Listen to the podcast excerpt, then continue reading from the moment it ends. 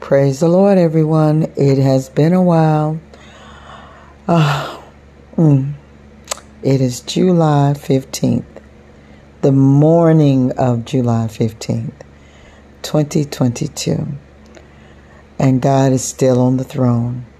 I just want to share something with you that I heard today that really encouraged me because I really like the acronym you know, of ego, E G O. I heard another woman of God that has a YouTube YouTube channel, um, and she mentioned ego means edging God out. E G O, edging God out. Let us not edge God out today.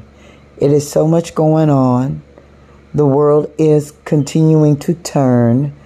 Someone's dying, others are crying, someone's celebrating, you know. Um, so we are continuing to evolve in different areas, in different seasons of life. But in the midst of it all, let us not ego trip. Let us not edge God out. Know that He is Alpha and Omega the beginning and the end. Okay? And regardless to what you're going through at this very second, don't ego trip. Do not edge God out. I pray that that's been a word of encouragement or a word to remind you that you're not alone. You may feel lonely at times, but you are not alone.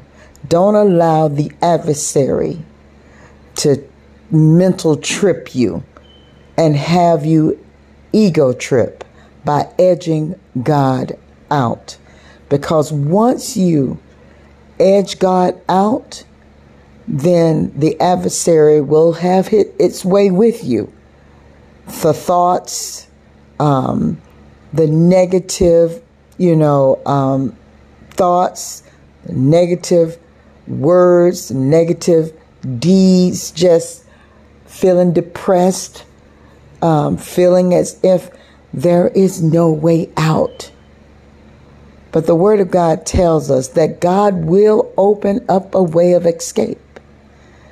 All you have to do is ask Him for the wisdom to do whatever it is that you have no clue about where to start, where to begin, who to turn to, what to do. We need God. We don't have room for the shenanigans to edge him out. We can't afford to do that.